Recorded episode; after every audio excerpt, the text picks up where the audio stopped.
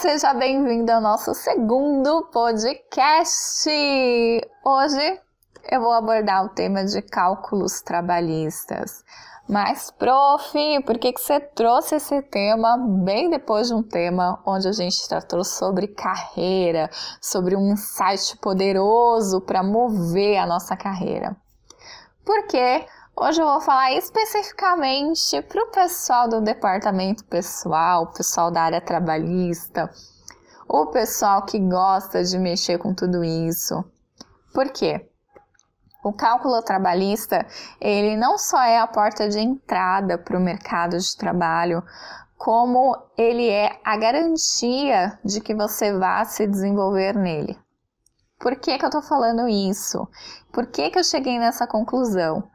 Porque todo o tempo que eu tenho como professora e como gestora da área de recursos humanos, inclusive fazendo processos seletivos, eu vejo uma dificuldade muito grande nos profissionais em se ater aos princípios básicos de cálculos.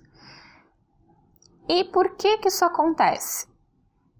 Muitas das vezes, o profissional ele é até muito experiente, mas ele se perde na hora de tomar algumas decisões, na hora de saber algumas incidências, na hora de calcular uma rescisão.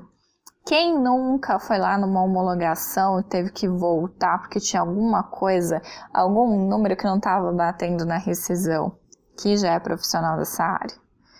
Então eu falo que quem quer entrar na área precisa saber cálculos. E quem quer se desenvolver na área também precisa saber cálculos. Primeiro, porque quem quer entrar na área precisa saber cálculos. Todo esse meu tempo como gestor, eu fiz muitos processos seletivos e apliquei diversos testes em profissionais. E não estou dizendo estagiários ou pessoas que estão aí adentrando na área há pouco tempo.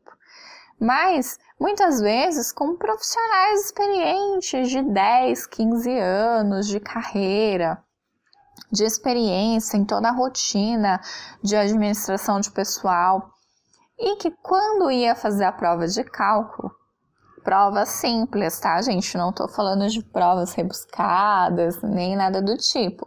Provas ali só para você realmente conseguir fazer uma breve seleção e saber quem entende ou quem não entende.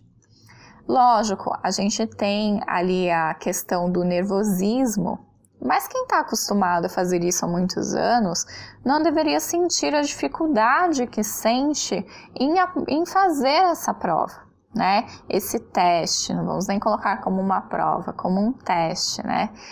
Então, oitenta por cento das pessoas que participam do processo não sabem fazer os cálculos trabalhistas. Ah, prof, impossível uma pessoa que trabalha há mais de dez, quinze anos, como você está falando aqui no podcast, não saber fazer cálculos trabalhistas. Gente, acontece muito. E por que que acontece? Porque as pessoas que trabalham nessa rotina, elas ficam automatizadas. Automatizadas ao sistema de folha de pagamento, ao, ao próprio sistema de fechamento, a planilhas de conferência, a todos esses meios de automação que nos ajudam tanto na rotina do departamento pessoal e que nós não viveríamos sem eles. Com certeza, seria impossível um profissional, dois profissionais conseguirem fechar uma folha de pagamento de uma empresa de grande porte sem esses meios. Até porque a gente esqueceria, de repente, muitos detalhes que tem. Mas qual é o problema de você usar esses meios que tanto nos ajudam? O problema não é você usar os meios. O problema é você só usar esses meios e você esquecer do porquê você está fazendo aquilo. Então, a pessoa aprende o cálculo trabalhista, seja na faculdade, seja num curso, ou mesmo na pós-graduação, e quando chega na hora para fazer, a pessoa já esqueceu. Por quê? porque a pessoa fez ali um exercício, às vezes não deu muita importância, não refez. Então, acaba não entendendo como funciona o processo lógico de efetuar aquele cálculo. Porque aquele cálculo não é uma simples fórmula. Ele tem todo um embasamento legal. Então, exige que você esteja ligado nas alterações da legislação e em tudo que ocorre na esfera trabalhista. Quando eu chego para dar aula em pós-graduação, Muitos do, eu chego às vezes com um planejamento de aula mais voltado para a parte um pouco avançada e muitas das vezes eu tenho que voltar para os princípios básicos porque às vezes o profissional não lembra, às vezes está ali atuando, mas usa a folha de pagamento e etcétera. Então a gente sempre tem que buscar rever esses conceitos. E uma vez eu ouvi de um aluno que ele falou assim: ah, professor, eu acho a sua matéria totalmente inútil para uma pessoa que trabalha no departamento pessoal. E eu falei assim: por quê? Você acha a minha matéria inútil? Sendo que é uma matéria que é fundamental para a pessoa trabalhar no departamento pessoal. Ele me respondeu: porque eu tenho um sistema que faz tudo por mim. Então, para que que eu vou ficar me matando aqui, fazendo os exercícios que você está passando?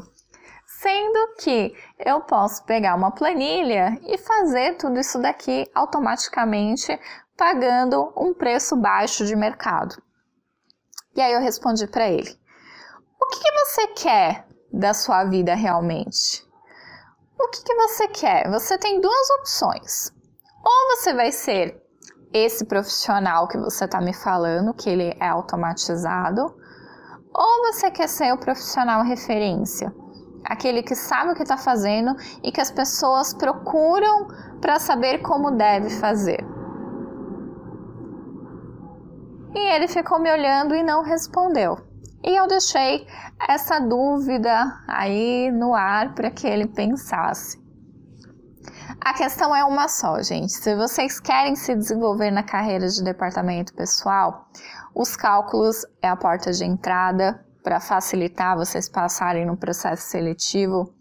E com certeza, mesmo que seja o primeiro emprego, você entender os cálculos te ajuda demais para que as pessoas tenham confiança no que você está fazendo, porque dificilmente um gestor vai confiar em alguém que não saiba fazer cálculos.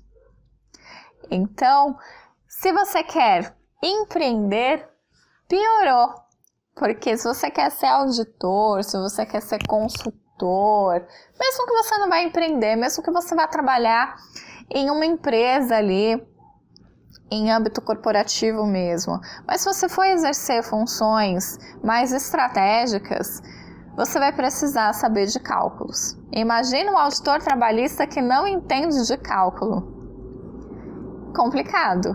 E um consultor, então, onde você vai tirar ali, que você contrata para poder resolver os problemas e ele chega lá e não sabe fazer um cálculo, ele não entende porque o aviso indenizado tem que ser pago e tem que ter a incidência X, X e X. Gente, isso é muito importante. Você decide o profissional que você quer ser. E você entender, você fixar esses cálculos, que eu acho que é o mais difícil para o aluno, faz toda a diferença. E como você vai conseguir fixar esse, esses cálculos, professora? Porque eu estudo, mas eu esqueço, aí quando chega na hora do fechamento da folha, eu já esqueci como faz o cálculo, eu não entendo essas questões de jornada, é, e aí fico em dúvida. Você só vai conseguir essa autoridade, essa segurança de você saber o que você está falando, estudando e praticando. Não tem outro jeito.